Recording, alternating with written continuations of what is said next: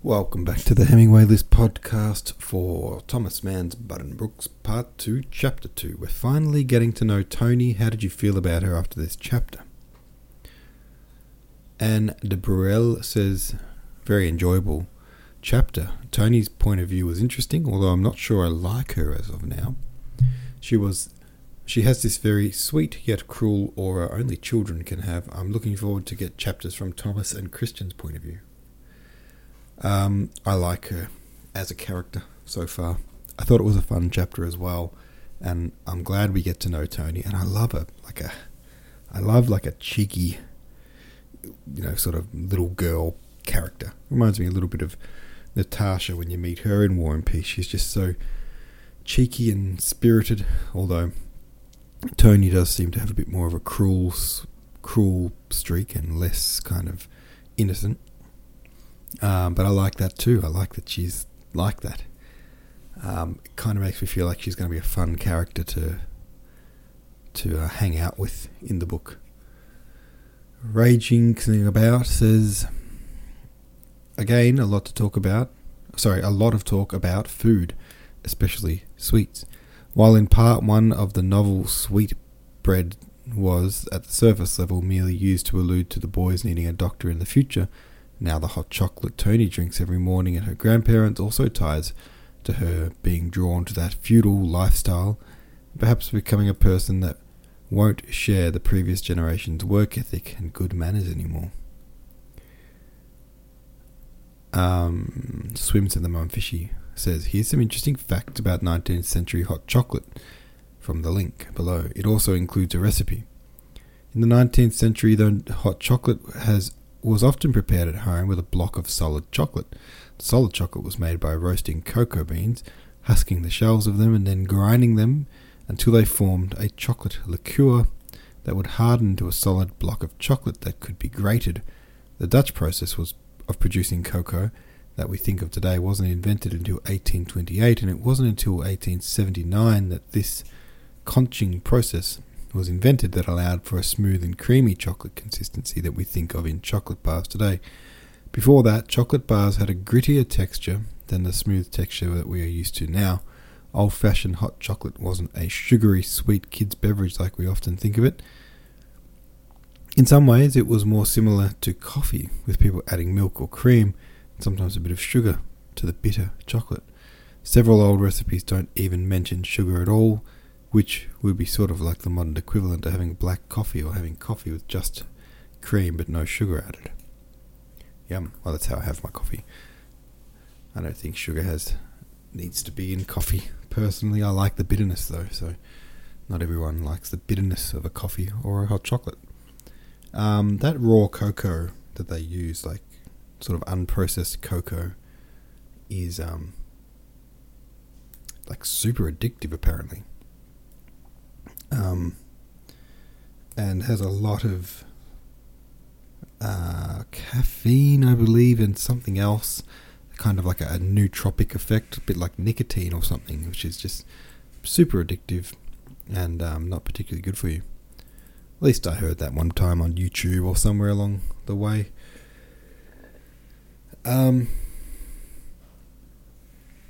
So Tony is a bit of a handful, bit of a monster, and I think that's going to make the book more fun, so hooray. Let's read Chapter 3.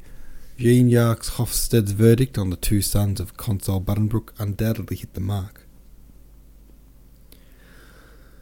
Thomas had been marked from the cradle as a merchant and future member of the firm. He was on the modern side of the old school which the boys attended.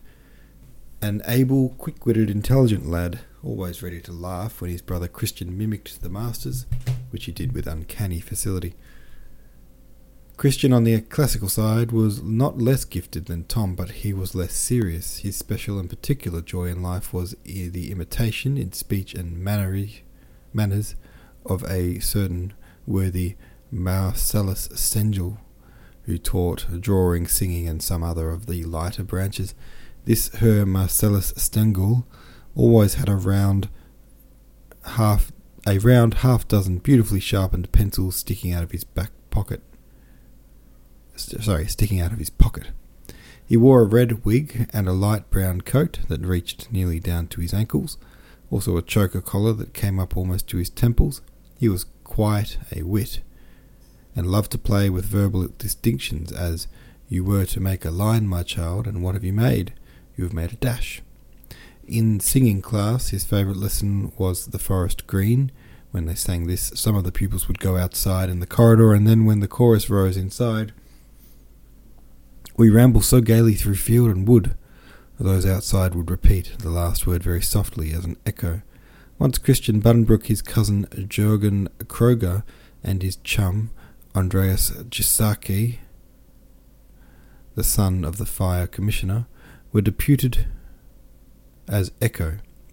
But when the moment came, they threw the coal scuttle downstairs instead, and were kept in after school by Herr Stengel in consequence. But alas, by the time Herr Stengel had forgotten their crime, he bade his housekeeper give them each a cup of coffee and then dismissed them. In truth, they were all admirable scholars. The masters who taught in the cloisters of the old school, once a monastic foundation, under the guidance of a kindly snuff-taking old head, they were to a man well-meaning and sweet-humoured, and they were one in the belief that knowledge and good cheer are not mutually exclusive. The Latin classes in the middle forms were heard by a former preacher, one pastor shepherd, a tall man with brown whiskers and a twinkling eye, who joyed extremely in the happy coincidence of his name and calling, and missed no chance of having the boys translate the word pastor. His favourite expression was boundlessly limited, but it was never quite clear whether this was actually meant for a joke or not. When he wanted to dumbfound his pupils altogether, he would draw in his lips and blow them quickly out again with a noise like the popping of a champagne cork. He would go up and down with long strides in his classroom, prophesying to one boy or another with great vividness the course which his life would take. He did this avowedly, with the purpose of stimulating their imaginations, and then he would set to work seriously on the business in hand, which was to repeat certain verses on the rules of gender and difficult constrictions. He had composed these verses himself with no little skill, and took much pride in declaiming them with great attention to rhyme and rhythm. Thus passed Tom's and Christian's boyhood, with no great events to mark its course. There was sunshine in the Buddenbrook family, and in the office everything went famously. Only now and again there would be a sudden storm, a trifling mishap like the following. Herr Sturt, the tailor, had made a new suit for each of the Buddenbrook lads. Herr Sturt lived in Belfounder Street. He was a master tailor, and his wife bought and sold old clothes, and thus moved in the best circles of society. Herr Sturt himself had an enormous belly, which hung down over his legs, wrapped in a flannel shirt.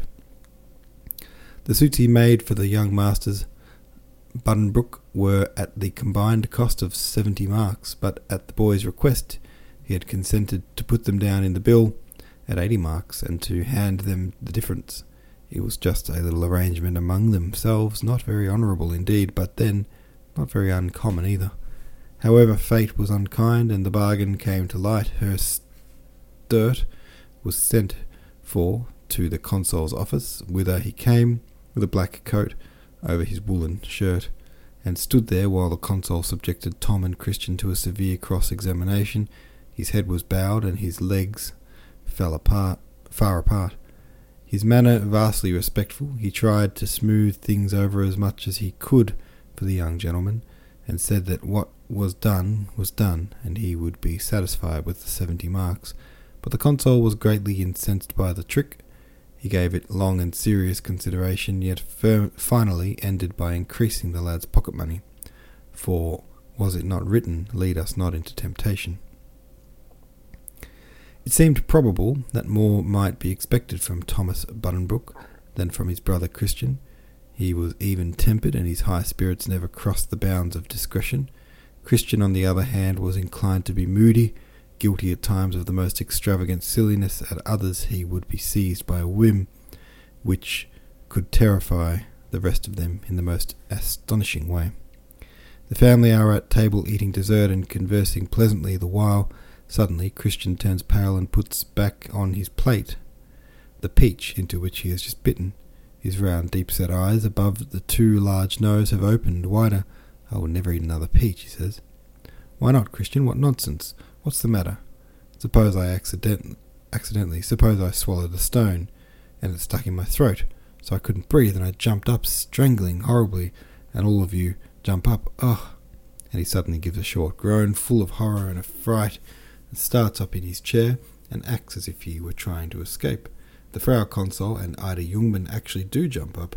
"Heavens, Christian, you haven't swallowed it, have you?" For his whole appearance suggests that he has. "No," says Christian slowly. "No," he is gradually quieting down. "I only mean, suppose I actually had swallowed it." The Consul has been pale with fright, but he recovers and begins to scold. Old Johann bangs his fist on the table and forbids any more of these idiotic practical jokes, but Christian for a long, long time eats no more peaches.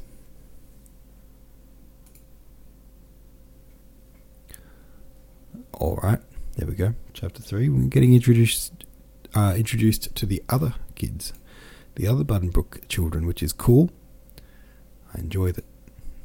All right, thanks for listening. See you tomorrow.